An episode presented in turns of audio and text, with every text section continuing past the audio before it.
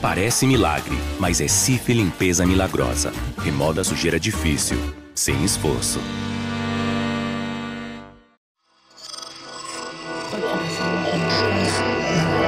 Esse podcast é, é apresentado por b9.com.br.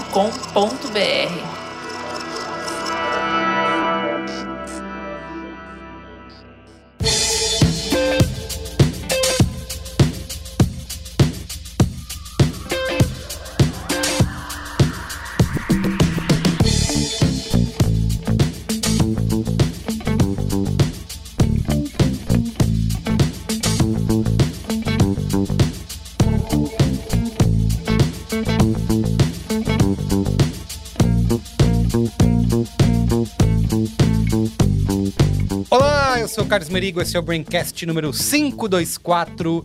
Estou aqui com Ana Freitas. E aí, Ana, tudo bem? Tudo bem, Carlinhos. E você? Boa noite, Braincasters. Boa Bom noite. dia ou boa tarde, não sei que hora você está Quando tá escutando ouvindo. isso, enfim. Marco Melo, que teve sua voz calada Não, durante tanto finalmente tempo. de volta do exílio Isso. que Carlos Merigo me colocou, É, a Foi- geladeira. Impôs, né? Um, Agora eu um vejo que criticou, Pôs um né? gelo, né? Deu um gelo. sofrem na Globo, É sabe? difícil mesmo. Quando você vai pra geladeira, muito difícil. É Muito difícil. Foi um período, foi um período bem complicado na minha vida. É, depois, Foi é, complicado, mas agora você Mas agora eu tô aí nos braços do oportunidade. público, né? É Isso isso. Muito bem, temos um convidado aqui mais do que especial, Michel Alcoforado, antropólogo, PhD, sócio-diretor na Consumoteca e mais importante, tá? Também podcaster. É, disso que eu me orgulho. né? E, ah, muito bem. E aí, Michel, tudo bem? Obrigado pelo convite, hein? Adorei estar aqui. Finalmente trouxemos alguém com cacife. Cacife pra falar. pra falar nesse Só, só programa. falando bobagem É. aqui, Não alguém... é só curioso aqui Isso aí. falando. Mas já conta do seu podcast aqui, que você fala lá, qual que é o nome? A gente. Eu tenho dois, né? Tem dois? Um é o Caoscast, que é um. É, podcast que a gente está preocupado em tentar entender como é que comportamento e cultura vem se transformando ao longo do tempo. Mas eu acabei de lançar o É Tudo Culpa da Cultura. Que esse, eu tô mega apaixonado por ele, porque eu tô tirando os antropólogos da academia.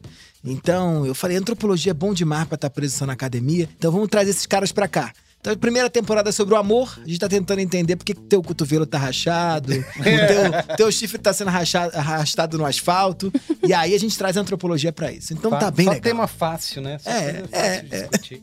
Muito bem. Ó, nesse Braincast a gente vai falar um pouquinho aqui da psicologia do luxo, né? O que, que realmente define o luxo? É só a etiquetinha de preço, né? Com preço super alto, caríssimo, que você não pode pagar? Ou tem mais coisas aí por trás dessa palavrinha, Essa né? palhaçada. pode ser, pode ser. Então vamos discutir aqui como que essa noção de exclusividade, de autenticidade, né, está associado aí a criar um status é, social, né? Tem muitas pessoas que aspiram né, consumir essas marcas. E além disso, né, além da gente. é, não é um tema só né, do ponto de vista da psicologia, da antropologia, mas também dos negócios, porque é, cresce loucamente o mercado de luxo no Brasil e no mundo a taxas de mais de 20% ao ano, né? Com pandemia e tudo que a gente viveu. O jornal só fala em crise, em crise, Isso, em crise. mas Não fala a- em crise, né? Trabalhe. Consuma luxo. É isso. Perfeito. A gente lembra que na pandemia tinha aquelas notícias de que o recorde de lancha, de Venda jatinho, de bolsa. É, exatamente. Então, é, aqui no Brasil é uma, um- tem um faturamento de quase 30 bilhões de reais por ano e cresce também no mundo inteiro, na Ásia também, na China. Enfim, tem todo uma, um mercado aí pra gente discutir, mas vamos falar principalmente de como essas marcas conseguem criar conexão emocional com as pessoas, com os consumidores, tá bom? Tá, Tá bom. bom. Mas antes, Ah, É. mas, mas antes, né? antes, olha só, siga o canal do B9 no YouTube, youtube.com.br barra B9, a nossa maior audiência, né, como vocês sabem, está no áudio, porque nós estamos aí há 15 anos, né? 15 É, anos? é, só de, de B9 tem 20, de podcast 15 um anos. adolescente. É, exatamente. Então, muita gente só escuta a gente lá no, na Apple Podcasts, no Spotify. E gostaria de lembrar que estamos também no YouTube. Sim. Com imagens. Com Pode ver imagens. nossas carinhas. Você pode assistir a gente no YouTube, Pode ver eu e a Ana. De bonezinho. bombeta. bonezinho combinando o dress Com a code mesma de roupa, a hoje. gente tá com a mesma roupa. Combinado. Então você pode entrar no canal, seguir a gente, dar o like. No vídeo, inclusive, tem QR Code. É o ano do QR Code no Braincast. Tem um QR Não, Code tem que sair dos restaurantes e vir E pro pro- Braincast. E esse QR Code leva você pro canal do B9 no WhatsApp. Ah, olha lá. Omnichannel? É, Omnichannel. é Omnichannel. Comunicação 360. 360? Isso. Exatamente. Rapaz. Então, você pode apontar a sua câmera pro QR Code ou entrar no link b9.com.br. Automático. Apontou, já vai Já pro vai. canal. É Nossa. isso aí, é tecnologia, né? É diferente b9.com.br barra zap é o link também que te leva pra lá. Se você, né, contudo, não quiser, não quer entrar no YouTube, não quero ver a cara de vocês, só quero ficar ouvindo, que é o que eu sempre fiz, você pode deixar um comentário aí no Spotify, que tem caixinha de comentários. Fala o que você achou do episódio, Isso. né? Deixa um comentário, Deixa um comentário. né? É Expressa sua opinião. Muito bem. Ou não também, às vezes. Se você vai Se falar for, bosta, é melhor não. É, melhor. Se É, for seja- criticar, é, seja critique, gentil. fica critica É. sozinho aí, não precisa, não precisa externar. Mais um recado, agradecer aqui aos maravilhosos estúdios Voz, né, onde Sempre estamos nos gravando. Muito bem aqui. Nos recebe muito bem, temos uma área de convivência Encontros maravilhosa. maravilhosos ali É na área de verdade. convivência. É um- Exatamente. são grandes momentos. Isso aí. Então é isso, se quiser gravar o seu, seu podcast aqui nos estúdios Voz, tem o link aí na descrição do episódio. E por último, mas não menos importante, torne-se assinante do Braincast lá em b9.com.br barra assine. Assine. Isso aí. Que Você pode fazer parte do nosso grupo de ouvintes do Braincast lá no Telegram e ter acesso aos episódios do Braincast secreto, onde a gente fala. Que vez a- ou outra sai, É, isso. fez outra saída. Tem saído com mais frequência, mas. com alguma Com frequência. alguma frequência. Qual? Não sabemos, mas torne-se assinante mesmo assim, tá bom? Não prometemos nada, entregamos muito. Perfeito. É o nosso lema. Então é isso. Vamos pra pauta? Vamos- Eu posso falar só um antes de ir pra pauta? Como não? Eu queria fazer um momento mais antes. Ah, Mas é? depois a gente faz de Faz novo. de novo, né? É, eu, eu escutei o, pro- o programa da semana passada e eu senti muito de não ter vindo gravar. Ah, É, o da ficou chateado. a Era arte da o conversa meu fiada. tema. É, eu o chateada meu também. tema.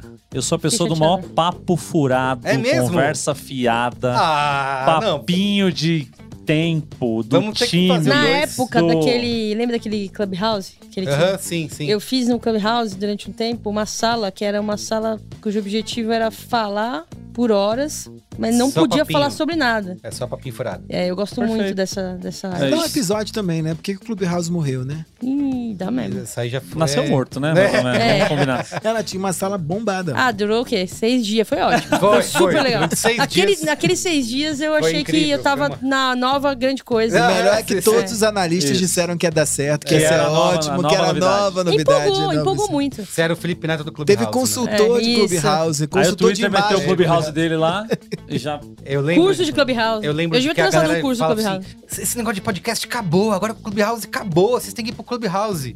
E eu, calma, gente, calma, não é assim, né? Se for sair correndo cada novidade que aparece, Ferrou. a gente não tava aqui. Mas Bom, é isso, eu só queria registrar no ar que eu senti muito de não ter Marco vindo gravar Melo, vamos assinar Fiada. aqui o compromisso Do ano que vem tem o Conversa Fiada 2. 2. Eu quero ouvir agora Boa. a sua, Por favor, a por sua favor, me participação. convide. Que Então é isso. sou Eu convidado. convido eu também. Que ele. Isso, nós Também. dois. Ah, nós tá dois. Quem não veio, vem. Eu não venho.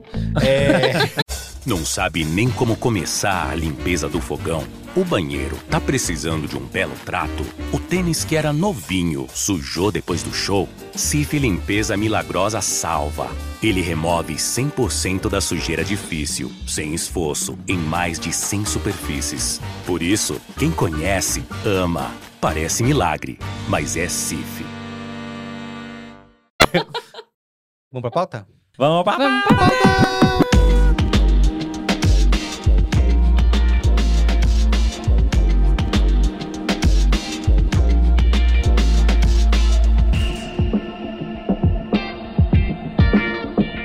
Michel, Bate bastante na mesa aqui, o a pessoal galera gosta. né?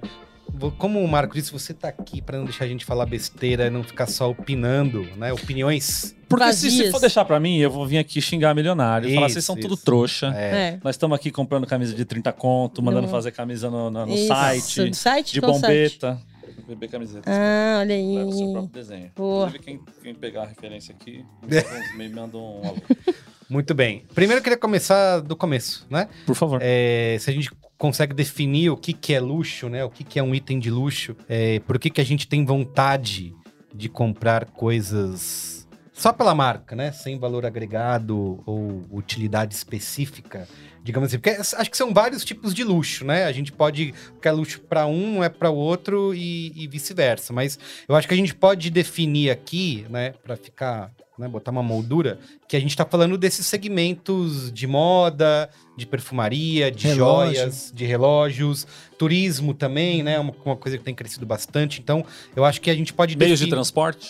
Carro. Carro, Carros, né? é, Lancha. Lanchas, motos. Jatinho. É, helicópteros. Aviões, jatinhos. Isso, isso. Então acho que a gente pode colocar o luxo nessa categoria, que é o luxo, luxo, né? É o, o famoso A gargalhada, né?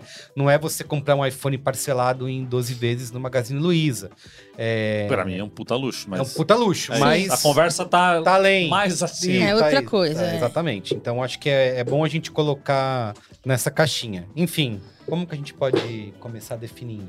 Cara, a tua primeira pergunta já abre a possibilidade da gente é, abrir uma grande discussão aqui sobre o que é essa categoria luxo, né? Uhum. Porque, ao contrário do que dizem os manuais e os livros de marketing, é, luxo não é uma categoria definida pela marca. É uma categoria definida pelo próprio consumidor. Então é engraçado que essa distinção de algo que é compra específica ou não é compra específica, ou com uma utilidade específica, não faz sentido pra nada. Porque nós, como antropólogos, acreditamos que, acreditamos que ninguém compra nada por uma utilidade específica por si só. E sorte a nossa, não tinha marketing, não tinha braincast, não tinha Isso, B9, não tinha nada disso, bom. né? É, então, a única questão aqui que é o ponto fundamental é que quando a gente está pensando em marcas de luxo, são marcas que conseguem fazer duas coisas de maneira muito clara e por isso que elas valem tanto. O primeiro ponto é valor de conversa, que eu acho que esse é um elemento decisivo quando a gente está pensando na diferenciação entre uma bolsa de supermercado, uma bolsa de uma marca dessas que vende em qualquer loja e uma bolsa de luxo. Quando você chega com uma bolsa de luxo, alguém para e fala: Ué, de quem que é isso aqui? Né? Ah, Saiu da é? onde? Entendi. Custou quanto? Comprou Foi o que- aonde? Foi o que aconteceu Foi o que frente aconteceu hoje, agora na Foi o que sala. Você achou que a sua bolsa fosse a bolsa da Ana e tava elogiando a Ana. É. Falando, Ana, Você veio temática, você veio temática. Se a Ana bolsa tivesse vindo pra cá com uma bolsa do supermercado mais próximo, não tinha gerado conversa nenhuma. Não Ele só tinha. tinha olhado É pra ela e dito, Ana, é sua bolsa. Esse é um ponto importante, né? Tá avacalhado, Que que é hein, isso aí? Tá caída, hein, Bolsa do Ana? Com um pastorinho. E a gente acha que isso é pouco, mas isso é coisa pra cacete. Sobretudo numa sociedade onde a gente tá pagando cada vez mais por reverberar ou ter é, gente falando sobre aquilo que a gente tá fazendo. Então esse é um elemento decisivo. Alguém que tá carregando um objeto de luxo, é, ou alguém que tá dirigindo um carro de luxo, tem os pescoços do entorno sendo virados pra ver essa Lamborghini, essa Ferrari. Alguém que tem um relógio caro tem uma conversinha, um olhinho, um olhar sendo olhado pra isso. Agora, esse é o primeiro ponto. O segundo ponto que eu acho que é importante é que os produtos de luxo têm capacidade de catapultar pra territórios que gente que não tem não consegue chegar. E posso citar alguns exemplos, assim. Com a bolsa de 30 reais, ou com a camisa de 30 reais, ou com a capa de celular de 30 reais, você quando chega num hotel de luxo, você tem uma experiência. Com um relógio de 300 mil reais, você chega no mesmo hotel de luxo, você tem uma outra experiência. E do ponto de vista dos consumidores brasileiros, isso tá dado, assim. O cara acredita, e é real, e eu fiz pesquisa com milionários no Brasil, é, é real, que quando você tá com um carro importado, o seu atendimento à lógica é, a- da relação com os outros muda. Posso citar um exemplo? Num hotel aqui, 25 estrelas de São Paulo.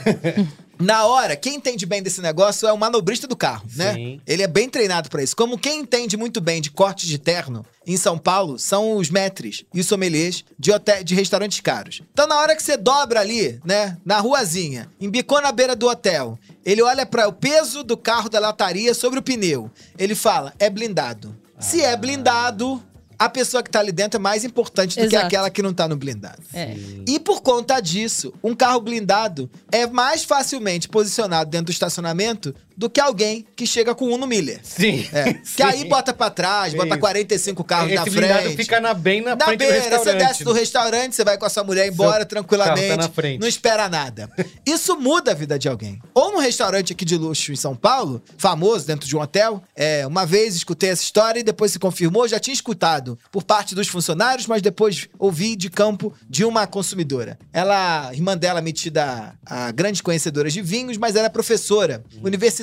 É o fa- famoso, eu gosto de brincar de história, é o pobre premium, né? Que é o cara que conhece, tem um gosto sofisticado, mas não tem um salário pra isso. E ela tinha acabado de defender a tese dela de doutorado. E ela defende a tese de doutorado e fala: vamos comemorar nesse restaurante. E o restaurante famoso pela carta de vinhos. Chegando lá, elas descem com um carro qualquer na porta do hotel. O moço, com aquele telefoninho, já vai dando todo o segredo, né? Olha, tá, a pessoa tá chegando, a senhora vai pra onde? Vai pro restaurante. Chegando lá, ela aperta, perde a carta de vinho, chega um vinho qualquer. Uma carta qualquer. Ela falou, mas cadê os vinhos caros que eu vim tomar? O cara disse, ah, a gente trocou a carta.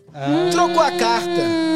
Porque uma carta de vinhos pra alguém que chega com um carro mequetrefe é diferente de uma carta de vinhos pra alguém que chega no carro blindado, carro importado. Então o que eu quero dizer com isso? Os produtos de luxo têm a capacidade de não só gerar conversa, mas de te colocar em outros tipos de encontro com os Que outros. você Mas não peraí, mas sem pegando isso. essa história dessa professora, por exemplo, se ela quisesse comprar o vinho, se ela quisesse gastar um ano de salário dela pra tomar um vinho nesse restaurante, ela não, os caras não serviriam, não, Não, não. eu posso te falar um outro tanto número de exemplos. Obra de arte. Vai numa galeria dessas chiques dos jardins. Entra você lá com a tua camisa de 30 reais, como você colocou, e diz assim: quero comprar um Jonatas Andrade. O homem vai olhar pra sua cara e fala: legal, não tem pra vender agora. agora chega lá, com seu relógio, com seu carro, com um marchand junto de você, e pede pro marchand dizer que você quer comprar o Jonatas Andrade. Eles vendem pra você. Os produtos, eles não estão disponíveis. ir com você pra com o qualquer um. Assim como os acordos, assim como os encontros, assim como as reuniões, eles não estão disponíveis para as mesmas pessoas. A gente, infelizmente, dentro da sociedade brasileira, precisa das coisas para potencializar determinados tipos de encontro. Sim. Isso acontece com objetos, mas podem acontecer, por exemplo, com relações. Uhum. Isso pode acontecer, pode acontecer, inclusive, com você mesmo. Eu brinco que ao longo da minha pesquisa, eu virei um objeto de luxo. Eu comecei a frequentar esses círculos, eu comecei a encontrar com grandes executivos. E executivos, para fazerem negócio, eles precisam encontrar com outros executivos. Só que eu não tenho desculpa sempre para encontrar o Merigo, né? Que é importante. Como é que eu vou ligar para ele? Eu falei, Merigo, me encontra comigo mais uma vez. Aí eu ligava e Posso te dizia, ensinar isso aí. eu vou. Você precisa ter um filho de 10 anos. Aí você... Abre portas. Então, vira objeto de luxo também.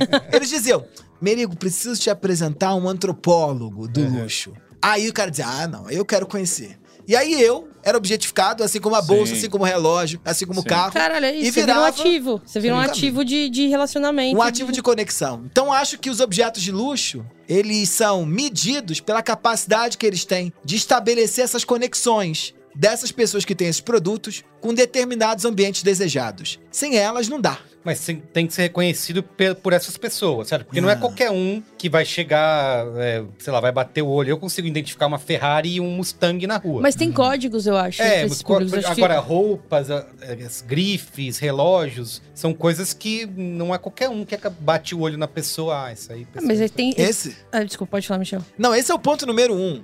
Um produto de luxo, por isso que eu tô brincando que não é a marca que define o que o produto de luxo é. Sim, são as É, pessoas. são as pessoas, no sentido de eu preciso pra ter um produto de luxo que funcione, que tenha eficácia, que ele seja lido pelos outros. E é por esse mesmo motivo que uma pessoa que tem uma bolsa é, de uma marca pouco conhecida, mas caríssima, e mora no Jardim Europa, pode usar esse negócio e alguém que sai do Tatuapé e faz sua primeira viagem pra Miami. Quer comprar uma bolsa MK, MK, MK, LV, LV, LV, é, GG, GG, GG de Gucci, por aí vai. Eu falo assim, no? Tatuapé que um prefeito aí falou que Tatuapé era periferia, eles ficaram bravíssimos. Não, É, não, não com todo respeito ao Tatuapé, eu peço imensas desculpas. Não, pode falar, minha- inclusive minha irmã mora lá, meu pai morava lá. Mas tem esse ponto de que essas marcas, essas grandes grifes famosas, antigas, né? Tipo Gucci, enfim, Uhum. Todas essas. Que é até meio demodê, né? Com essa questão do quiet luxury, que a gente ouviu falar nos últimos tempos, principalmente por causa de Succession, né? Que era, são esses super ricos usando marcas é, que são mais obscuras, Discretas. discretas, mas custam. É, é caríssimo. A camiseta da Ana, ninguém sabe, custou 3 mil dólares, ela tá dizendo que é 30, mas uma pessoa que consome essa marca consegue ver e identificar nesse algodão Pima não sei o que, que ele é caríssimo, né? Então foi meio que se moveu para deixar de você ficar carregando grandes Badulax É, e logos, né? né? cavalos gigantes na sua camisa Pra ser uma coisa mais discreta, ou isso é bobagem? Não, é um ponto interessantíssimo, porque eu adoro quando a classe média encontra um rico de verdade. Aham. Eu gosto sempre de citar o exemplo dos Moreira Salles. Uhum. Você tá lá sentado na sua televisão de casa, aparece João Moreira Salles ou Pedro Moreira Salles é, dando entrevista. Você fala, brother, né? Brother, é, o Ele tá aqui com da- uma camisa qualquer de 30 reais, Isso. né? Com uma calça qualquer, um sapatinho desse mocassim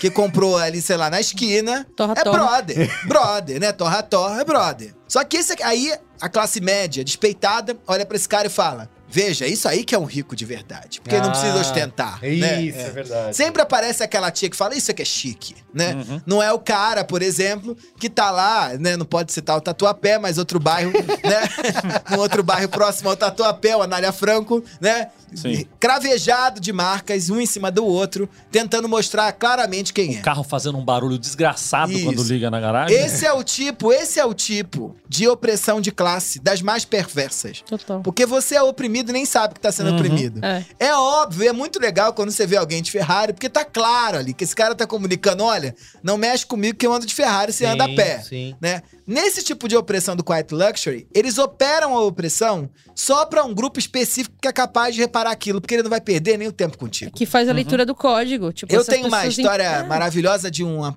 de uma casa que eu fui no Jardim Europa, que esse cara tinha uma coleção de obras de arte, mas ele ia medindo a sua capacidade de estar conectado com o mundo dele ou não, pela percepção que você tinha dos artistas. Então, é, na entrada, ele tinha uma Beatriz Milhazes, que naquele tempo era muito famosa pelas mandalas e era facilmente reconhecível. Aí pra dentro, ele Se tinha. você passasse reto por ela sem prestar Aí ele atenção. dizia, esse é um qualquer, nem a Você- Beatriz Milhazes você conseguiu de reparar, eu não vou perder nem meu tempo com você. Ah, Aí ele passava mais pra dentro, ele tinha, sei lá, um Cildo Meirelles, sei lá. Aí ele falava assim, pô, se esse cara não foi nem aí o Tim, você imagina quando ele chegar no Damon Rush, sabe? Que tava lá no Tate Modern, sei lá, sabe? Jamais ele verá esse negócio. Então a percepção de reconhecimento, ela é, sobretudo, uma arma importante. Para os ricos tradicionais descobrirem com quem estão falando. Uhum. E por que, que eles não ostentam marcas? Porque eles sabem que o processo de renovação da sociedade brasileira se dá através de uma palavra fundamental que é a inveja. A inveja é o motor do Brasil. Nós, da classe média, a gente adora ver alguém bem nascido e a gente fala: adorei o relógio do fulano. Aí você joga no Google e fala: parcela. Aí você faz o que? Você compra. Aí o fulano que tá usando aquele negócio fala: porra, Merigo tá usando esse negócio. Isso, então não, né? Já Por não isso dá que, mais. Você, você lembra quando a gente comentou do Faustão Fashion? Que tinha um, um Twitter que era Faustão Fashion, que os caras iam lá, pegavam o que o Faustão tinha Caríssimo usado. tudo. Ah, e ele é aparecia com a camisa de um Rottweiler. Você fala, cara, o Faustão, Horrível, camisa né? do Rottweiler, 60 mil reais. Sim, O relógio, 308. Os caras, ah, porque o relógio é do Faustão. horroroso, é. É. 3 milhões. é. 2 bilhões de reais a porra do relógio. E é isso, ele não tá nem aí. O bagulho é, é, é isso. Os Deu caras a- vão falar que eu tô ridículo, mas eu tô Mas gastando. perde o valor nesse sentido. Ah, Uma marca Perde. que É, na teve, minha uma, época... teve uma treta agora, eu acho, da Casa Lacoste. Isso, tipo, eu ia falar de Lacoste. É, fala aí. tipo, a Lacoste teve, assim, tentou fazer uma espécie de reposicionamento, tipo, um monte de artistas de funk, Isso, tipo, virou... usando Lacoste há muitos anos. Aham. E aí a Lacoste nunca abraçou isso completamente. Sempre, sempre tinha essa treta, né? Da, dos próprios artistas de funk Mas ela sempre se reclamar. manteve acima, tipo, é? pra não... E aí a Lacoste veio agora, acho que uns- umas, nessa função de reposicionamento aí, de alguma forma. E aí lançou a Casa Lacoste, e aí meio que abraçou essa estética do O funk. Lalá também, né? O quê? Eles mudaram a loja, né, do Morumbi pra Ah, ter sim, um... sim. A ideia de Lalá, igual o McDonald's Ah, fez é com o Mac, verdade, né? fez, total. E aí o que rolou foi que eu soube, não vou Soube Mas eu soube que não, que rolou.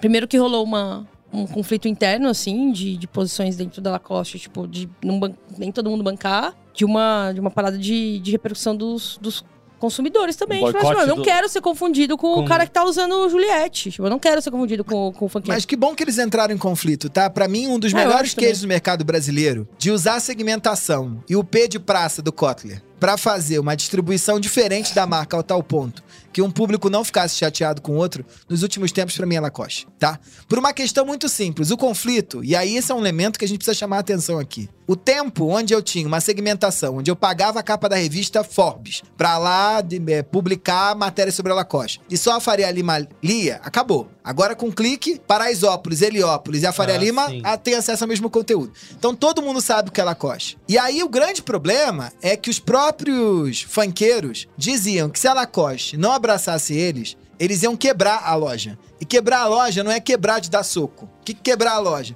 Quebrar a loja é pegar todo o dinheiro do teu show, entrar na loja do Shopping Morumbi e dizer: vou levar a loja inteira. É. E isso sim é quebrar a marca. Isso sim ia fazer o cara da Faria Lima dizer: é que porra é essa agora que todo mundo tá de jacaré?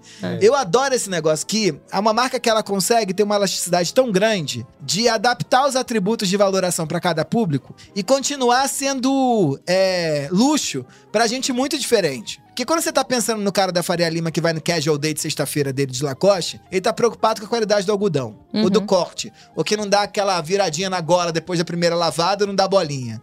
Mas quando você olha, por exemplo, pro cara da periferia, ele tá preocupado é pro tamanho do jacaré. Uhum. Eu me lembro que eu fiz muito trabalho de campo na 25 de março, eu adoro essa história. Cheguei lá uma vez, tinha uma camisa Lacoste sendo vendida. Era uma Lacoste, que era uma camisa, tenha, comprei. Era uma camisa azul, clarinha, e tinha um jacaré de silk desse tamanho na frente. e em Comic Sans, tinha escrito Lacoste.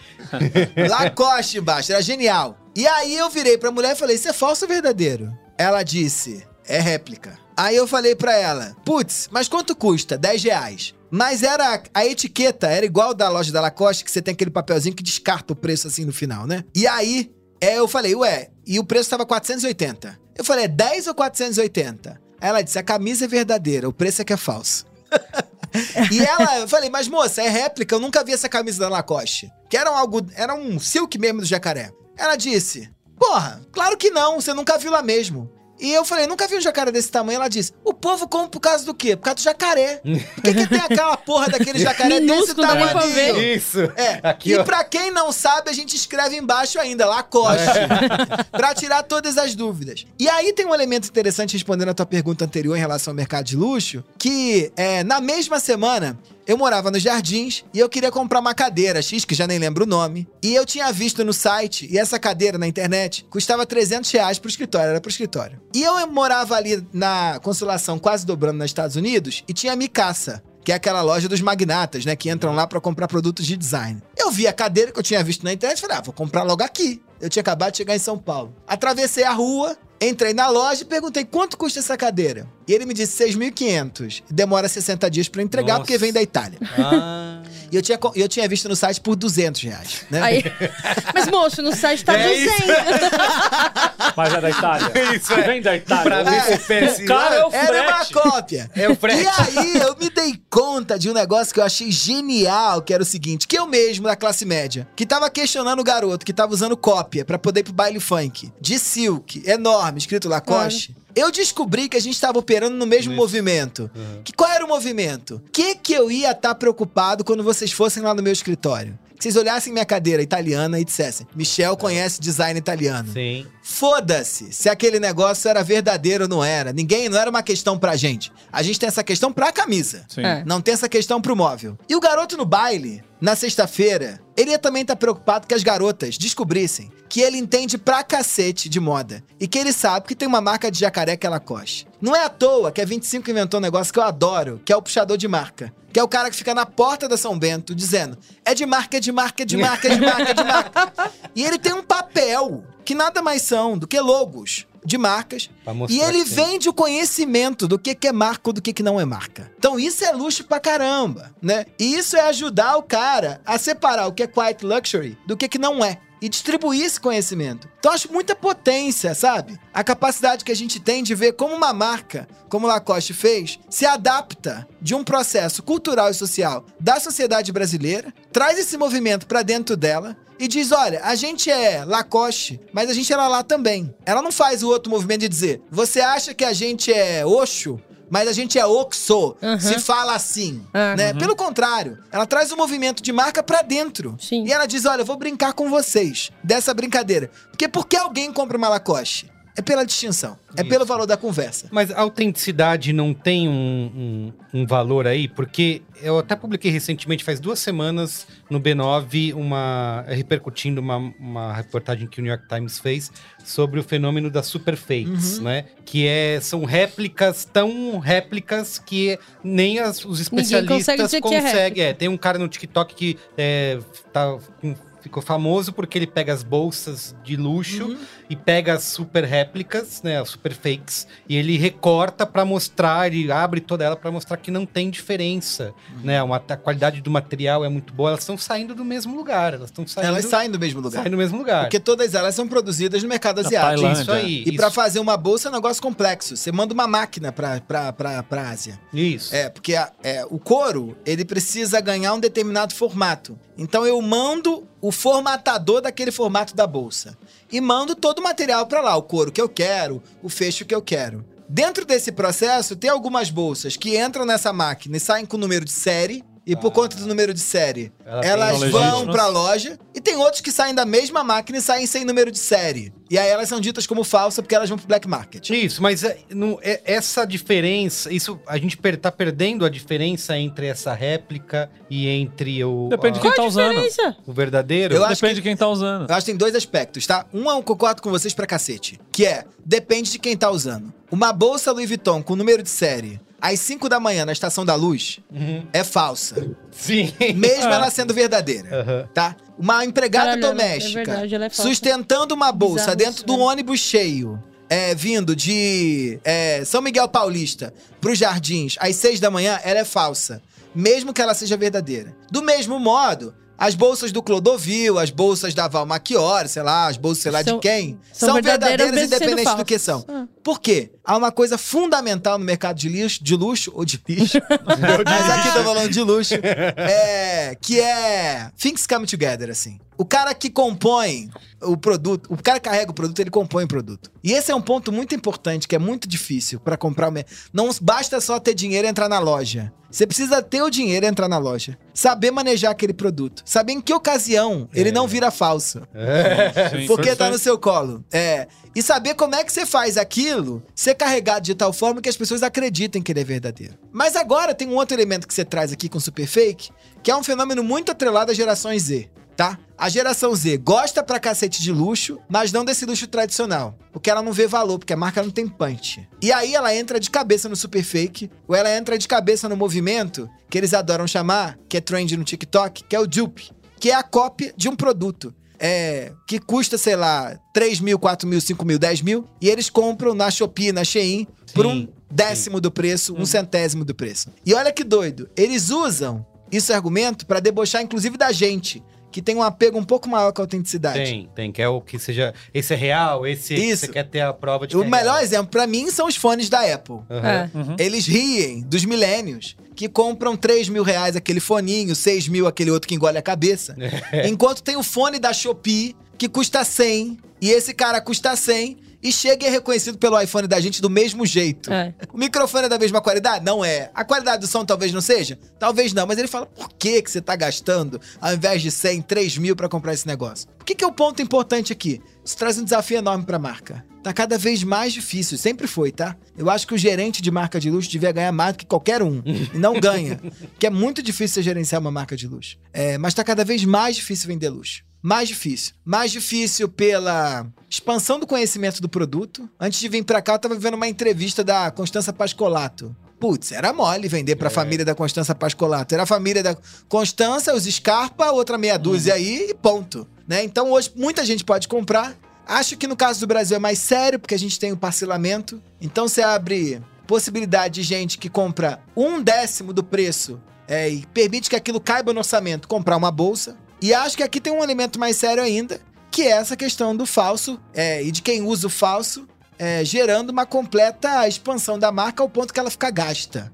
E ela deixa de funcionar como ela funcionava. Mas, ô, ô Michel, tinha uma pergunta. Dentro desse mercado de luxo, o mercado de exclusividade, como é que a gente encaixa marcas como a Supreme, por exemplo, que é um lance de exclusividade, mas não é um mercado de gente de luxo, né? É um lance de gerar De fila. falso, É o né? hype, Dema- é o hype. é, a agora demanda. acabar com demanda, né? as, as, as coleções. Não e tem pra É. todo mundo. Vai ser lançado nesse dia, vão ter 300 peças e se você não tiver lá, você tá por fora de.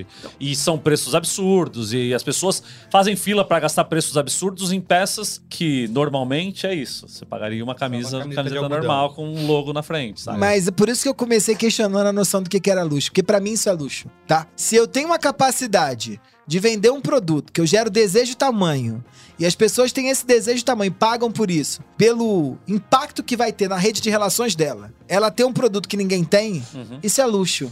É, é óbvio que é uma camisa básica da Supreme, que é vendida por muito dinheiro, você tem um markup gigantesco. Mas a bolsa Louis Vuitton tem um markup gigantesco. Não vale o que é vendido. Uhum. O relógio Rolex tem um markup gigantesco. A Ferrari tem um markup gigantesco. A gente só tem aqui um desafio de tentar entender como uma loja que não tem cara de luxo é vista É. como luxo pelos consumidores. Uhum. Mas o processo que ela entrega pro consumidor é o mesmo, que é a distinção clara, pá, fácil. É, eu gosto sempre de contar essa história assim. Eu estudei novos ricos e ricos tradicionais no Brasil. E um dos principais desafios dos novos ricos é o, é o aprendizado de língua. Eles, um novo rico em geral no Brasil, eles ficam desesperados para aprender inglês o quanto antes. Uhum. Quase uma neurose assim. Eles se matriculam em cursos Tem intensivos, perfeito, né? Mudam os, os filhos para escolas bilíngues. É um inferno. E por que, que é um inferno? Porque um aprendizado de uma língua, como o inglês, demora em média duas mil a três mil horas. Para você minimamente chegar em Miami, entrar numa loja e pedir seu bife, você precisa ter duas mil horas de aula. Isso toma tempo. Uhum. Pra você parecer rico, ir no Shopping Guatemi comprando uma bolsa, custa um crédito débito, senhor. É só isso. E é por isso que a gente tem tanto fascínio por essas coisas. Porque se comportar à mesa, saber gerenciar os copos, determinar o ritmo da fala, a escolha das palavras, como você vai amarrar um sapato e vai ser percebido como diferente. Que restaurante você frequenta ou deixa de frequentar, cobra tempo. E E não o produto de luxo? fora do um peixe fora d'água, né? Isso, um No- produto de luxo faz assim com você. É. Você entra numa Ferrari, você vira outro. É, Cara- eu, tenho, eu tenho uma coisa que eu tava pensando, tipo, você falou no começo do crescimento do mercado de luxo no mundo inteiro, né? Inteiro, é. Mas, tipo, eu fico me perguntando em países como o nosso, né? Que são países que são, sei lá, um país que é profundamente desigual e que eu acho que isso que você falou que é muito real, né? Esse marcador, essa definição do Brasil é a inveja. É o lance da. Uma parada que me pega muito, que é. Eu tenho a sensação que a elite brasileira não. A gente tem uma coisa que as pessoas não querem estar bem, elas querem estar melhor que alguém Uhum. né? Então é, é o lance que você falou da inveja. Tipo, países como o nosso, tem alguma, na tua visão, alguma. Sei lá, são países mais propícios para produtos de luxo que tem esse marcador que tipo, garante uma marcação de certificação social? Ou o luxo prospera em qualquer lugar do mundo porque isso é humano, assim? Eu acho que o luxo prospera em qualquer lugar do mundo porque isso, é- porque isso é humano. Só que eu entendo que em países com uma classe média mais expandida, é, a classe média entende que produto de luxo é coisa de rico. E aqui no Brasil, a classe média quer ter produto de luxo. Não existe isso. Chegar na Holanda, uma pessoa que é publicitário, igual a gente tem publicitário aqui no Brasil, com todo carinho aos publicitários que nos ouvem, né? Você vai em qualquer não muito, agência. não muito. É, mas você vai em qualquer agência aqui, é impressionante. O moço que é gerentinho ou coordenador de área, ele já tem um objeto de luxo. Jamais. Você pode ir a Publicis ou qualquer outra agência Uhum. da Holanda. E o moço que é coordenador, analista, ana- sei lá, assistente, ele não tem essa preocupação. Uhum. Num país como a sociedade brasileira é, assim como os russos, os asiáticos, ou mesmo os latinos de uma forma geral, a classe média ela entende que o produto de luxo também é um direito para ela, como forma de distinção e também aí até de alavancagem social. Claro. Porque a gente sabe, né? É, e não é só no território das agências, dos clientes também. É, se você tá bem vestido ou vestido de uma determinada forma, o outro te reconhece como passível de outra conversa. Uhum. Isso determina um outro rumo dentro da sociedade. Uhum. Então acho que a diferença é que luxo e necessidade de distinção tá em qualquer sociedade humana. Dos Yanomami aos Tupinambá, passando pela gente. Agora, num país com tantas desigualdades como a sociedade brasileira, aqui mais gente tá querendo produto de luxo. Eu brinco, tem uma coisa que é louca, que esse é o país que todo mundo diz que não é rico, Mas ao mesmo tempo, da empregada doméstica ao presidente da república, tá todo mundo se esforçando pra parecer mais rico do que é. Uhum. Então, essa preocupação que a elite brasileira não gosta de falar de dinheiro, ou não gosta de mostrar o que tem porque tá preocupado com a desigualdade, isso é bullshit, Caô, né? né? Caô. Pelo contrário, estão pagando. Eu me lembro sempre do caso é, do Museu da Imagem do Som, que fica aqui na Avenida Europa, próximo ao bairro de Elite, em São Paulo, Uhum. é, que começou a reclamar porque tinha exposições do Castelo Ratimbum Uhum. que levavam uma gente pro bairro que eles não estavam acostumados a ver. Aham. Ué, reclamaram de, um, de um metrô em Genópolis O também. metrô em Higienópolis, outros tantos exemplos que a gente tem por aí. Isso é o quê? De um país que se esforça a todo momento pra erguer muros. Onde a gente devia estar construindo ponte. E a bolsa, o relógio, o carro, ah, o clube que você frequenta. Uhum. Eu não sou de São Paulo, não sei se vocês são. É, mas é muito interessante pra mim, é um marcador A importantíssimo. dinâmica dos clubes. A né? dinâmica, dinâmica dos, dos clubes. clubes. É muito louco. Então, você repara que alguém é de elite em São Paulo há muito tempo e nasceu na cidade, que esse talvez, eu acho São Paulo uma cidade muito generosa com, com quem vem de fora. Eu sou carioca, moro aqui há muito tempo. O Rio não é tão generoso com quem vem de fora como São Paulo é. Mas os paulistanos têm seus círculos onde eles reproduzem suas diferenças e não permitem que os outros entrem, que são os clubes. Tem que ser paulistano pra estar no paulistano, É. porque não dá. Não, tem que ser muito paulistano pra estar no paulistano, É. porque é isso, não é qualquer Pra um. mim e pra você. Se a gente quiser comprar um título hoje, no outro dia eu fui perguntar por curiosidade. E tava em média 600 mil reais um título. Aí eu achei graça, ri pra caramba. Todo mundo que tá lá herdou. Uhum. E herdou de famílias de classe média. Sim. A gente não tem ninguém mais. Tem uns milionários lá perdidos ainda, ainda tem, né? Mas a boa parte ali é uma elite de classe média, classe média, média alta, que estudou nos mesmos colégios Uhum. e frequenta as mesmas piscinas, né? Eles saem do Dante, saem do Porto Seguro, saem do Gracinha, que eu adoro esse nome. saem do Gracinha, vão pros clubes e lá eles arrumam emprego pra si, pra, pra um pros outros. Eles frequentam as mesmas casas. Eles reproduzem se entre eles. casam. eles se casam, né? Dentro do próprio clube, inclusive, que Sim, tem um claro. espaço de. Eles se casam. Eles fazem com que o dinheiro transite de um lado ao outro do mesmo modo. Isso é o quê? Reprodução da diferença. Uhum. Agora, eu e você, que não estamos frequentando o Paulistano, o Harmonia, o Pinheiros, e eles disputam entre eles qual que é melhor, a Hebraica, por aí vai, a gente quer entrar lá também. Ah, e aí o que a eu- gente faz? A gente compra. Se você tivesse 600 mil, você compra. Do mesmo jeito que você compra o carro, do mesmo jeito que você compra o relógio, do mesmo jeito que você Mas você compra não o vai ser direito de estar lá. reconhecido como eles. Demora em média duas gerações, tá? Porque é só o tempo da gente De esquecer. esquecerem. É, o que é muito melhor do que em outros países, tá? Esse é um privilégio brasileiro. É, que você não É, tem. na França, você demora cinco gerações, né? Os caras lembram, né, do quem. Eu no outro dia tava em Portugal, a gente tava falando de Portugal há pouco tempo. E aí, uma reunião com uma moça é, de uma empresa importante, ela vira pra mim: Eu odeio o Marquês de Pombal. Caralho, bicho. Vai começar a aula de Foi história longe, né? agora? É isso. Ela, não, porque o Pombal marcou, matou todos os Távola. E a minha família é Távola, foi assassinada pelo Pombal. Porra, Diz, querido, em que 2023, isso é Pombal, Julieta, 1700, parece. blá blá blá, né? Vambora, Os né? Bola pra frente, querida, bola pra frente. Fazer igual o pessoal aqui, bola pra frente, olha pra amanhã, né? E aí, é, isso é uma lógica europeia.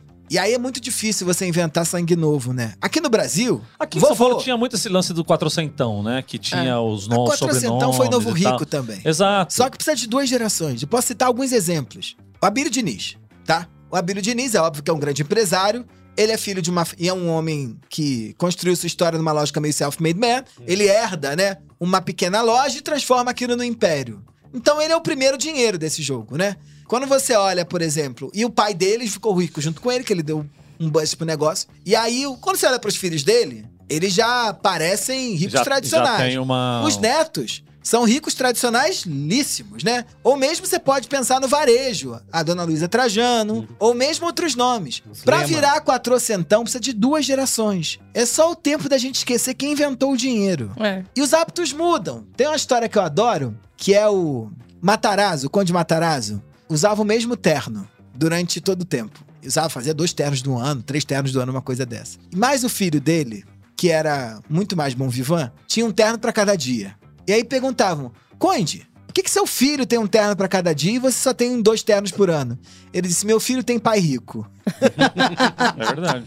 Isso muda tudo, né? É. Duas gerações. Então esqueceu quem ficou rico, É, porque vira essas, quatrocentão. essas crianças, os netos já estudaram nas mesmas escolas. É. Tipo, já estão convivendo nesses meios. É tipo, muda a Você perspectiva. tem que esquecer quem comprou o título. Aham. É, a gente não pode deixar de cair nessa cilada de achar que aqui, apesar deles tentarem convencer a gente, tá? Que aqui tem uma elite que é da, elite da terra, não existe isso. Essa elite que a gente convive, que a gente acha que é quatrocentão, ficou rico há pouco mais de duas gerações. Ou é filho de imigrante, chegaram aqui paupérrimos, ou chegaram aqui sem nada. Foi explorar escravo durante muito tempo. Muito tempo. É, esses que exploraram escravos, é, eles fizeram questão de apagar essa história ainda, né? É. E aí tem até um episódio legal, que vocês, não sei se vocês Da ouviram da Branca, né? Sim. É, Viana. É, mas eles fizeram questão de apagar esse negócio, pra gente achar que eles estão aqui Projeto desde sempre. Quirino, né? Não, um- não, é um episódio novo da Rádio Da Novela. Rádio Novela. Rádio Novela apresenta. É, a, a família da a Branca Branca, Viana, a né? Branca Viana e a Ah. família, é, na verdade ela e acho que a prima, a irmã, enfim, vieram a público pra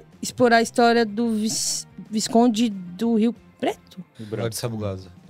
Porra, velho. É um Visconde que era um, que era um escravizador e tipo, construiu a fortuna em cima disso. E elas falaram, cara, esse cara, assim, a gente é herdeira desse cara, esse cara é visto como um grande, um homem de negócio à época.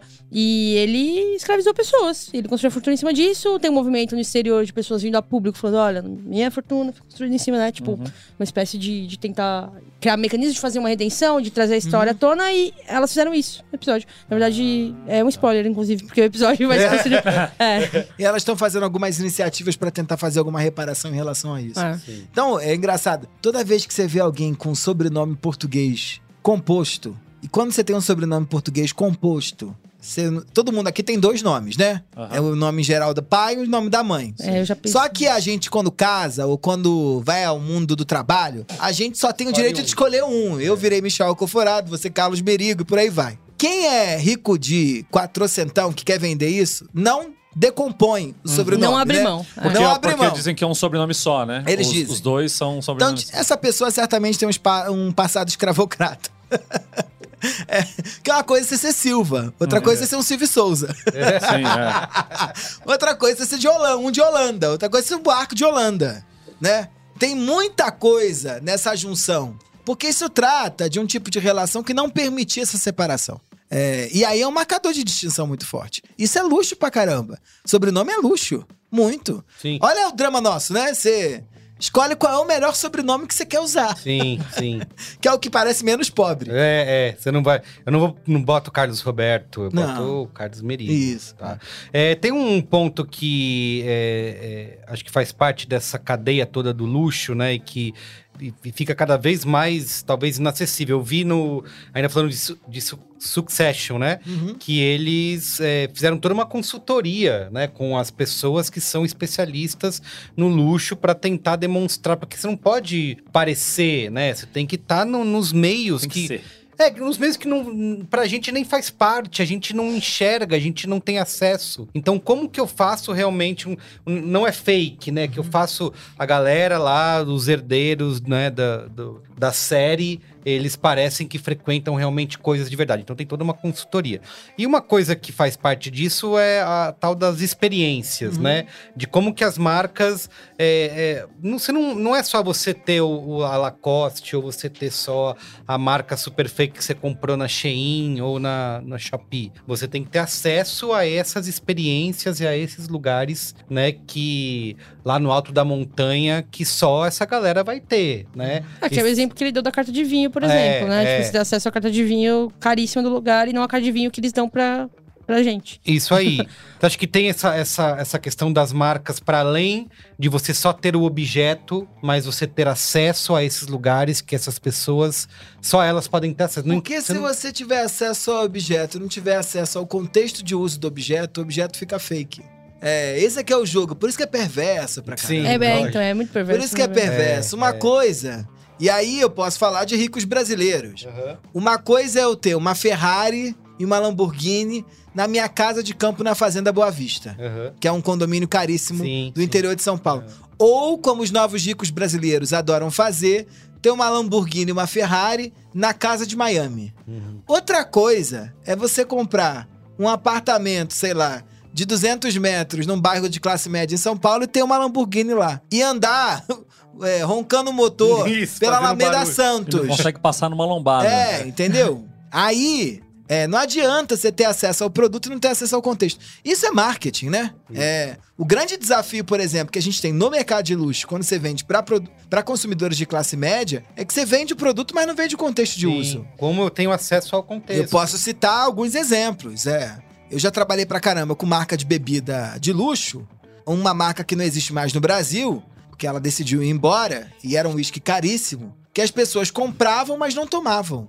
Porque Por o uísque era tão chique, tão chique, que elas ficavam imaginando qual era a ocasião perfeita que elas Pra iam tomar tomar. aquele negócio. Nossa, eu, eu ganhei uma, uma garrafa. Green Tá, tem- Label. não, tá, tá- tá- vocês vão lá em casa, vocês podem ver. Tava no escritório. É, tá lá. Eu quero ver. Tá lá. Ver? Uma garrafa da, da tequila. Qual o nome da tequila famosa? Tequila mais famosa que tem? Qual é? José Cuervo. É, José Cuervo. Aí tem lá uma garrafa toda lacrada, com número, com não sei o que, e nananá, e toda uma história. Você vai me que chamar é pra reserva. ver a garrafa, Vai não, lá, não, não, vai tá- abrir. essa garrafa está fechada até hoje porque eu beber. ganhei esse negócio e falo, cara, não Tem qual- contexto. Qual, é o momento que eu vou abrir Não esse tem. negócio? Nunca fa... não tá aberta, tá fechada Isso lá. é um abrir, nós vamos inferno. Não é vai tipo ver a minha avó Vamos com beber. o jogo de talher, que ela tipo- nunca usa, porque é. É. o jogo de talher Ou mais tipo chique a que ela sua tem que com, sei né? lá, com boneco, carrinho, quer dizer, o brinquedo pro momento especial. É. Ou a mãe antigamente com a roupa do criança da festa, sabe assim? Roupa de festa. Gente, aí, você- esperar a festa. aí chega a festa, não serve mais a roupa. É, Não e como você faz pra não se sentir fora de lugar, né? Isso aconteceu comigo duas vezes, né? Eu tinha. eu Fique não- bilionário. É,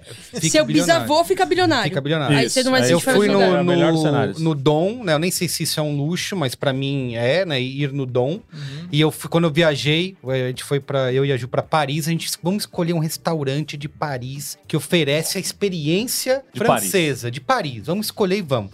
Aí ela pesquisou, pesquisou, pesquisou e escolheu lá o- um, um restaurante que o, o Napoleão comeu pato lá, os patos são numerados. É, Os todo- patos são, são numerados. numerados. Tem lá o, É o pa- pato o pato do Donald. Napoleão é o número tal. A gente foi. Cara, não tem como você ir nesse lugar, pelo menos pra mim, e não se sentir um peixe fora d'água. Você passa o tempo Pato inteiro fora d'água. É um pato fora Claro, Pensando. pens- pensando Não come, pensa. é, qual, o que, que eu preciso fazer.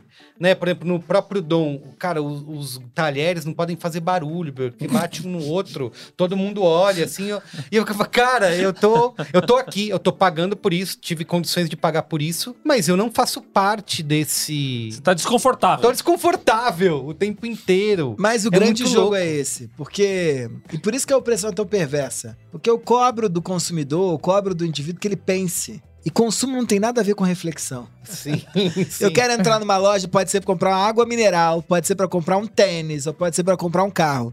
Eu quero comprar porque eu quero. Sim. Quando você coloca um consumidor que tá fora de contexto dentro do ambiente de luxo, ele é obrigado a pensar sobre cada um daqueles elementos que estão em processo. E aí ele não consome. Esse é que é o dilema. Ele não consome, ele não entra em contato com o produto. Por isso que é tão perverso pra gente consumir um produto de luxo. Se eu tenho medo de entrar na loja, eu não, eu não sou, eu não faço parte. E tem um outro aspecto importante também que você coloca, que há uma dimensão decisiva no processo de consumo, que é a dimensão da moralidade, tá? Não faz sentido a gente comprar nada. O que, que os marqueteiros fazem? Eles trabalham pesadamente para jogar a moralidade lá embaixo e o desejo lá em cima. Isso. Com um objeto de luxo, o que que faz? Você tem o desejo lá em cima, mas a morali- moralidade tá lá em cima também. Ou porque você acha que não vai saber se comportar na loja, Isso. não vão aceitar teu cartão de crédito, sabe? Você liga antes lá, ó, vou comprar um negócio isso. mais É carinho. verdade, avisa. Ó, eu vou gastar esse negócio. É, né? limite entendeu? todo. Pra eu não É. passar vergonha aqui no dom, I- tá? Isso, isso. É. Eu fiz isso quando eu fui comprar um MacBook viajar. Ó, vou viajar, eu me preparei, juntei dinheiro, eu vou comprar o computador. Vocês não, hein? vocês não, Não, ficam Vocês não arrependidos. vão bloquear o cartão lá passar. E não era, era só um computador da Apple, né? Não é um. Acaba com a sua experiência de consumo, né? É. é. Acaba com a sua isso. experiência de consumo. É. Então, esse processo todo joga a moralidade lá em cima, fora a culpa, né? Fora a culpa. Você fica com uma vou- culpa gigantesca. Isso Meu aí. Deus, como é que eu tô gastando aqui nesse restaurante, salário E mínimo? o mundo tá Quantas brasileiros nem me morrem fala, com salário velho. E o mínimo? mundo tá indo comprar um pro par de tênis é um sofrimento. É É, eu Isso, também, é. puta O merda. mundo tá indo pro caralho e eu tô gastando mil reais no tênis. Esse é um elemento Mil? importante, assim. É, é, não- é os que eu vejo por aí. Tem, tem mais? Não, menos, pô, muito menos. Ele Ah, gasta tá. 30 reais na camisa, Ah. mais muitos mil no tênis. Porra, não, não gasto muito, muito mil no tênis também, não. É isso, pra gastar 500 pau no tênis já é um sofrimento. Você fala, caralho, É. 500 pau, bicho. Isso. Isso é um desafio, né? Só Eu que tô desconfortável nesse ambiente aqui, gente. Nem tamo, nem, a gente nem tá de luxo aqui. Que é como é que você joga a porra da moralidade pra baixo. Eu acho que esse é que é o jogo, assim. Como é que você coloca esse consumidor que tem o desejo ali, tem bala na agulha, porque ele se programou pra caramba, Isso. é, pra entrar na loja e se sentir bem. É ao mesmo tempo, porque ele tem grana, tá? Porque eu também não posso fazer quem não tem grana se sentir bem na minha loja. Aí as marcas inventam mil coisas, né? Elas fecham a porta. Então você vai, sei lá, na Cidade Jardim, Isso. as portas estão fechadas, né? É, não entra na cartier com a porta aberta. Tem um moço lá na porta, né? Ah, Tem todo um combinado É. antes. É óbvio que você vai embicar lá, ele vai abrir a porta pra É, você. mas né? tem uma barreira ali, É, né? mas tem ali Pra uma. você se sentir mais. Eu não, eu lá. Nós né? dois, Tem alguém que vai. Mas isso é vendido como pra você? Isso é vendido como? É gentil que alguém vai abrir a porta pra você. Mas precisa ter muita coragem de chegar numa loja de luxo e se colocar de frente. Não é como eu entro falar, numa "Só tô loja, olhando." dou uma olhadinha e saio e ninguém me vê. É. É assim, tô vai gastar meu fala, tempo Pode mesmo? ajudar? Não, só tô olhando Ou só, tô dando uma entra- olhada. Depois vou, vou dar uma volta, depois eu volto. É, ou você entra numa loja de bolsas, sei lá, Hermès, Louis Vuitton, e o cara que vai te mostrar a peça é, tá de luva pra pegar no teu objeto, né? É óbvio que aquilo ali, ou os motoristas do Japão que dirigem pra você de luva. É óbvio que ele tá marcando muito claramente assim: eu sou um tipo de gente que não pode tocar nisso e você que vai comprar pode. Don't touch is art, né? Sim, art. sim.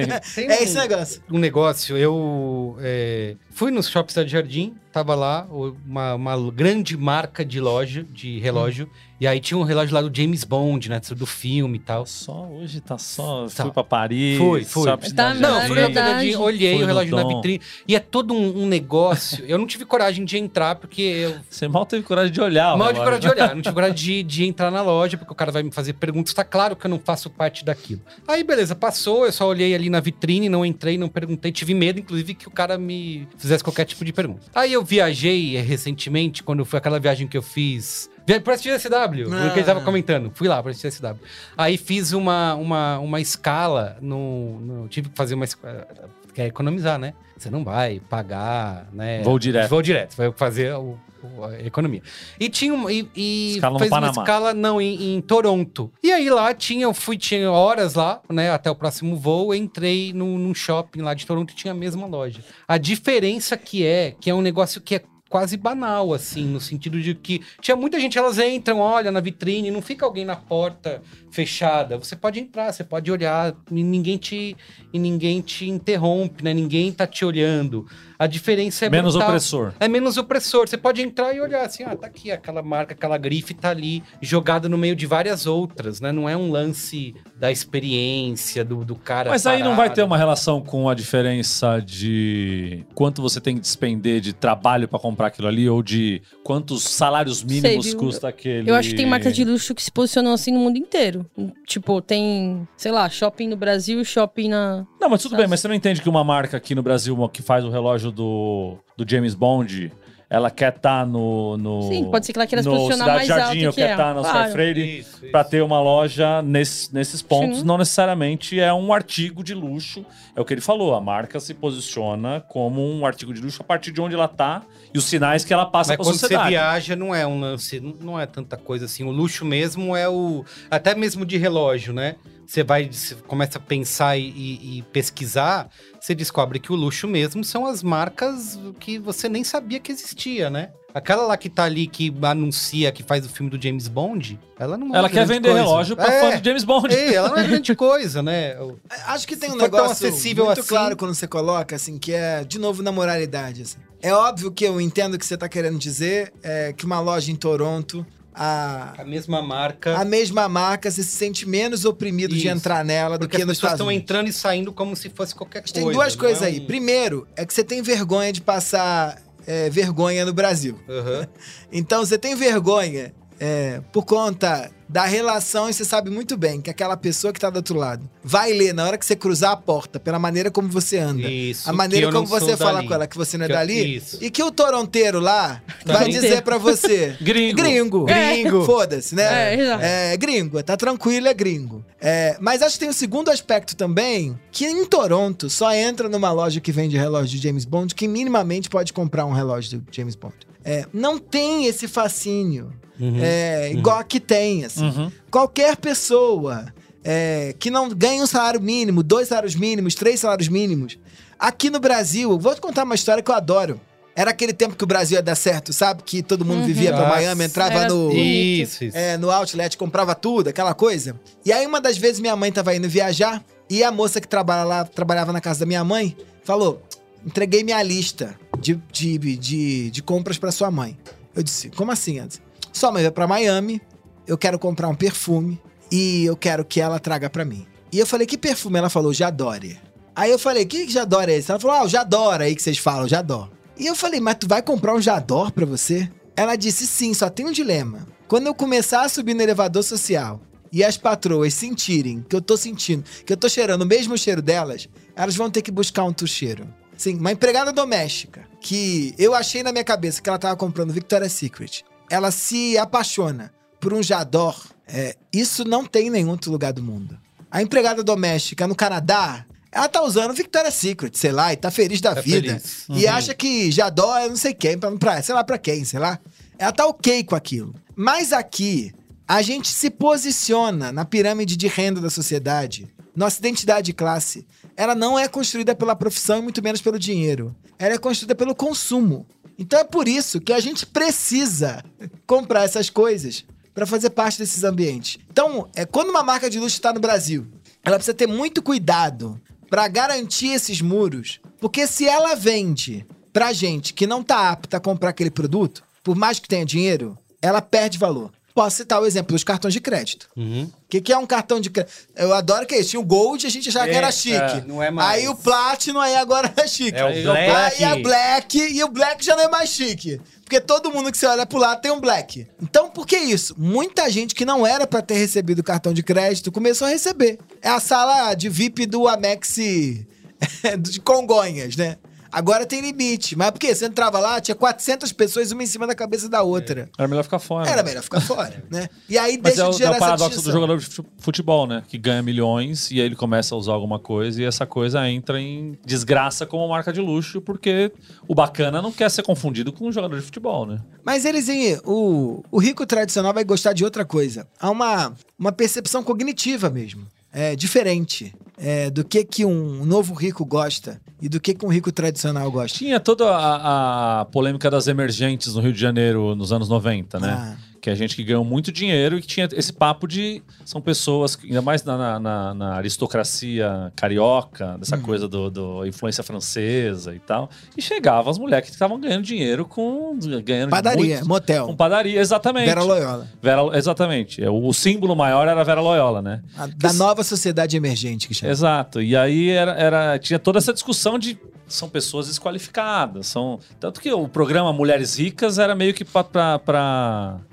mostrar como funcionava essa, a vida dessas pessoas que misturou também velhos ricos com novos ricos e as diferenças de, Isso. de convivência e de referências e de um monte de coisa, né? Que legal que tá falando disso, porque a Vera Loyola é um exemplo claro daquele negócio que a gente esquece, né? A Vera Loyola era filha de um empreendedor, tá? Então ela já era segunda geração.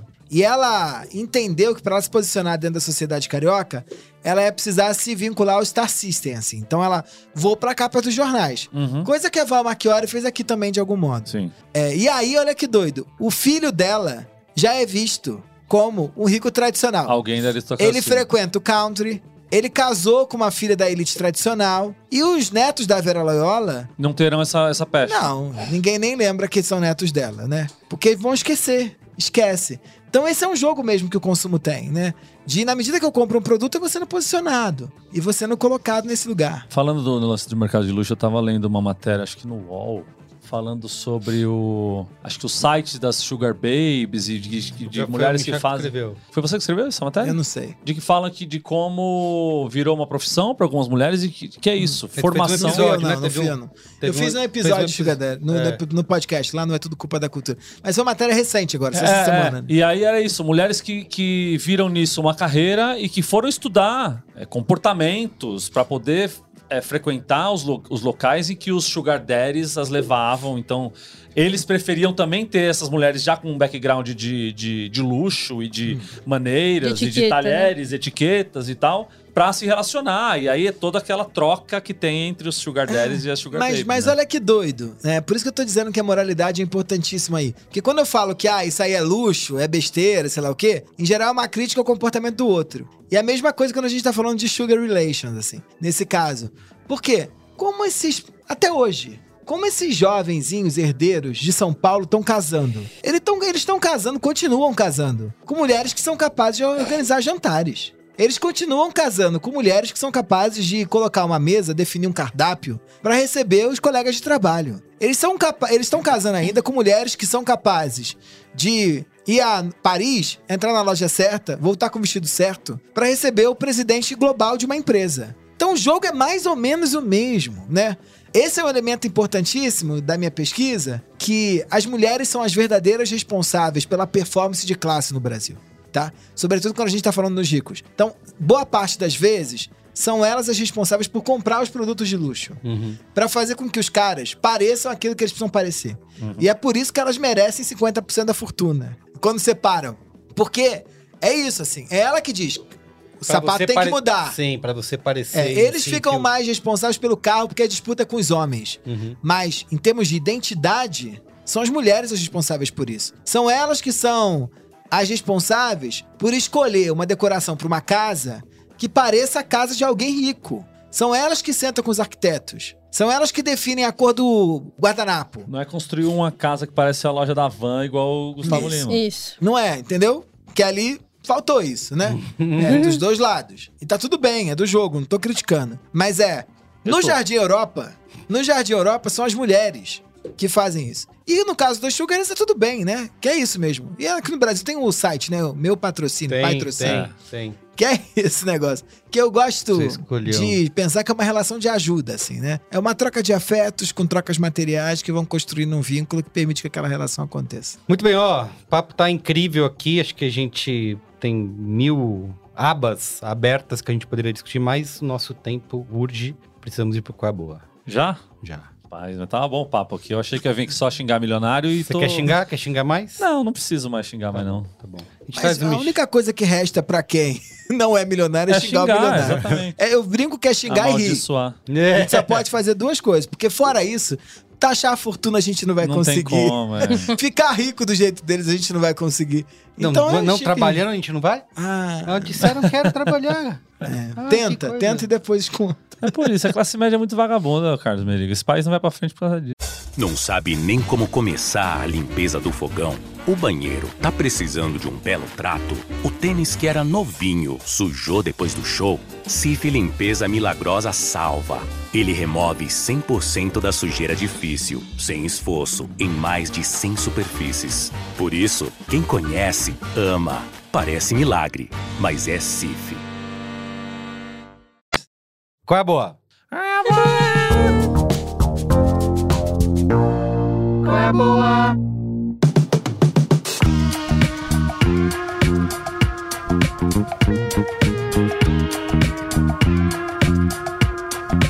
Quem quer começar? Eu vou começar. É, meu Qual é Boa é um Qual é a Boa que eu vou ser sucinta, porque eu não quero estragar a experiência do amigo ouvinte que vai escolher, escolher ser espectador disso.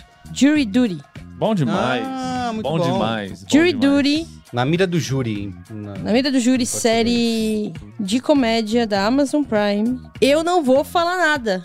Não leia nada sobre. Assista e eu vou repetir. Assista. A melhor série que eu vi no ano, talvez uma das. entrando certamente no top 5 de comédia. A premissa é diferente de. A maioria das coisas você já viu. Vai que Muito vai. Bem você pode feita. contar a premissa, né? Muito. Porra, vou contar, vou estragar se a pessoa Ué, for mas é o. Não, é o, é o plot. É o qualquer coisa que plot, é o trailer, é o. Não é? É sinopse. Pode contar, é, isso. O, a sino- mas a- na sinopse eu revelo a. Revela, não vai ter, não. Não, qual é o lance? Os três primeiros minutos eles já... É. É verdade. Você tem. Conta aí. É uma série que ela ela finge que é um reality. Tá buscando as palavras pra não entregar muito. Ela finge que é um reality, ela de de Finge que é um documentário. ela finge é que é um É um reality. que é um reality de da ação de um júri nos Estados Unidos. Isso. Uhum. Mas tem um cara na série, só um, porque todo o resto é fake mesmo, tipo como análogo ao The Office, que é um documentário fake, né? Tem um cara na série que pra ele é tudo verdade, tipo um Truman Show. Ele acha que ele tá mesmo num reality da ação de júri, né? Toda a série é roteirizada de acordo com as decisões que ele vai tomando, que ele tá de verdade ali. Ele é o único cara que tá improvisando ali. Improvisando, É, improvisando eu digo. não. Ele tá vivendo a vida nas- As dele. decisões, A exato. vida dele é real. Exato. E tudo vai se moldando a partir do que ele tá fazendo, mas algumas coisas já são pré-determinadas, já tem um roteiro também. Sim, mas porra, é muito. Puta, é muito bom. É, bom. muito foda. É muito foda. É E isso, é, a gente falando aqui não, não, Não tem não passa um décimo. E é muito engraçado, é muito E engraçado. depois escuta o episódio cinemático sobre a série que, Boa. que fizemos. Muito bem, ó. O meu qual é a boa? Eu tenho, tô com vários, mas vou escolher só um aqui.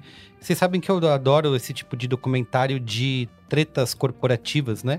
Da mais ascensão e queda de grandes Sim. empresas e marcas. É, assisti uma recentemente que também entrou faz pouco tempo na Netflix, que é Big Vape, né? The Uhum. Rise and Fall of Juul. Sabe, as marcas, aquela marca de cigarros eletrônicos Sim. que se tornou uma empresa multibilionária do dia para a noite, prometendo acabar com o cigarro, né? Eles tinham essa missão. Ah, Vamos acabar com o cigarro, porque o cigarro eletrônico é menos, né? Prejudicial. É, e prejudicial às pessoas. E aí, quando eles é, foram perceber, né? Criaram uma campanha de marketing toda para vender o Ju. Os adolescentes e Estavam malucos. Estavam malucos usando loucamente. E aí a- a- as, as empresas de. As Big. Big Tabaco. Big, Big Tabaco, Big Tabaco. Foram lá, quiseram estar junto, viraram parceiros. Então a marca foi de ser multibilionária para queda muito rápido. E, e- e conta toda. O documentário vai traçar toda essa história, né? Contar Legal como eles isso, inventaram. É, muito, são quatro episódios, tá na Netflix. Big Vape. Tá bom? Vai lá, Michel. A minha é um livro, hein? É... Eu tava falando sobre essa coisa das fronteiras, e aí tem um livro de um sociólogo, mas que escreve bem pra chuchu, então é fácil de ler, vale a pena, que se chama, o nome do livro é Os Estabelecidos e os Outsiders. É do Norbert Elias. O que, que ele vai fazer? Um trabalho maravilhoso. Ele vai pra uma pequena comunidade, tipo um bairro novo, é, na Inglaterra, e ele vai fazer uma, uma, uma pesquisa tentando comparar as disputas de produção de diferença entre os moradores mais antigos e os novos. E que tipo de guerra dá em torno disso. Então ele vai pensar sobre como é que a fofoca ajuda a gente a construir diferença, como o consumo ajuda a gente a construir diferença, e como a gente é louco por essa coisa de construir muro pra dizer, ah, eu tô aqui há mais tempo, eu posso mais. Sim. Você chegou agora, você é um novo rico, você é um novo, um arrivista, você não presta pra nada. Então, Norbert Elias, Estabelecidos e Outsiders. Estabelecidos e outsiders. Bom demais. Eu vou dar um. Faz muito tempo que eu não venho gravar, né? Se Eu vou, dar um, eu vou dar um pré. tudo. Não, eu vou dar só um pré. Qual é a boa? Que esse não é o meu qual é a boa. Não vai na artezinha lá Ah, do. lá vai você. Que é. porque eu já honrosa. falei muito. E tá no ar a quinta temporada do Casamento às Cegas Estados Unidos. E pra mim, e pra amo. minha digníssima gata Babi Flu, é a melhor temporada do. Mentira, é melhor? Porque tem mais intriga, tem Sim. mais gente maluca, tem mais. Cara, assim, é muito, muito bom esse experimento eu em que amo. você assiste e você vê que as pessoas são completamente loucas. São. São completamente loucas. Assistam, assim, não é uma temporada de que formação de muitos casais, mas as histórias entre eles é uma loucura, loucura louca. Mas a gente não quer ver casal, né? A gente quer ver intriga, É né? isso, exato. Então, Casal, a gente tem sei lá, casal vê a novela das nove, né? Tem, cara, é muito bom. Então a quinta temporada do, do Casamento às Cegas gringo tá muito bom. Mas eu vim falar de outro reality, esse reality. A gente vai falar daqui. Produção nacional. Estão falando bem desse, já sei. Produção nacional, produção é, Netflix investiu milhões para construir cenários em, em ilhas paradisíacas, que é o Ilhados com a Sogra. Gente, tem que ver, não assisti ainda. Cara, Dizem que é tem espetacular, assistir. né? Eu tô assim, eu não assisti todos Quero os episódios também. ainda. Tá bem divertido acompanhar, porque é um, é um dos daqueles realities em que você pode odiar todas as pessoas sem nenhum Sem pudor. distinção. É pra isso Sem que a gente paga pudor. internet, né? E Exato, o Netflix. exato. o, nome quero- é, o nome é, é o que acontece, é literal, é isso. É literal. É assim, vo- as pessoas. O mais legal disso é que eu tava discutindo isso com a Babi também, que é talvez não possa ter uma segunda temporada tão legal. Porque as pessoas que foram, foram achando que era uma competição de casais. Ah, tá. E eles falam assim: hoje a gente vai ter uma prova com, a sua- com as sogras. Ah, não, mas eles podem falar, levar as outras pessoas de novo e falar que vai ser uma competição de casal. Mas aí, uma ilha Não, é. e não sei o quê. Não, mas tem um monte, É isso tipo na acontece todo do dia, um monte de né? reality. O pessoal vai lá no do reality E aí da... os caras falam assim: agora vocês podem se despedir. Aí as pessoas se despedem das mães e falam: não, não, não vai despedir das, das sogras, não. Vão despedir vão dos seus cônjuges. Ah. Vocês vão ficar você e a sua sogra. E aí o cara já tinha falado mal da sogra, a sogra tinha falado mal do fulano, não sei o quê. Nossa, eu vou assistir isso Gente, hoje. Cara, é muito, isso muito, hoje. muito, muito bom. Então, todo mundo fala muito bem, tô todo mundo impressionado e com isso assim, aí. é, é- e, e é, e é Eu sou fã. verdadeiramente você, você vê as dinâmicas das famílias, como é uma loucura. Porque tem vários casos, né? Tem caso de casal que não sai da casa da mãe, da, da, da sogra, no caso, que mora com a sogra lá porque tá juntando dinheiro. Tem o caso da mulher que tem ciúme do filho até hoje. Tem caso da mãe que.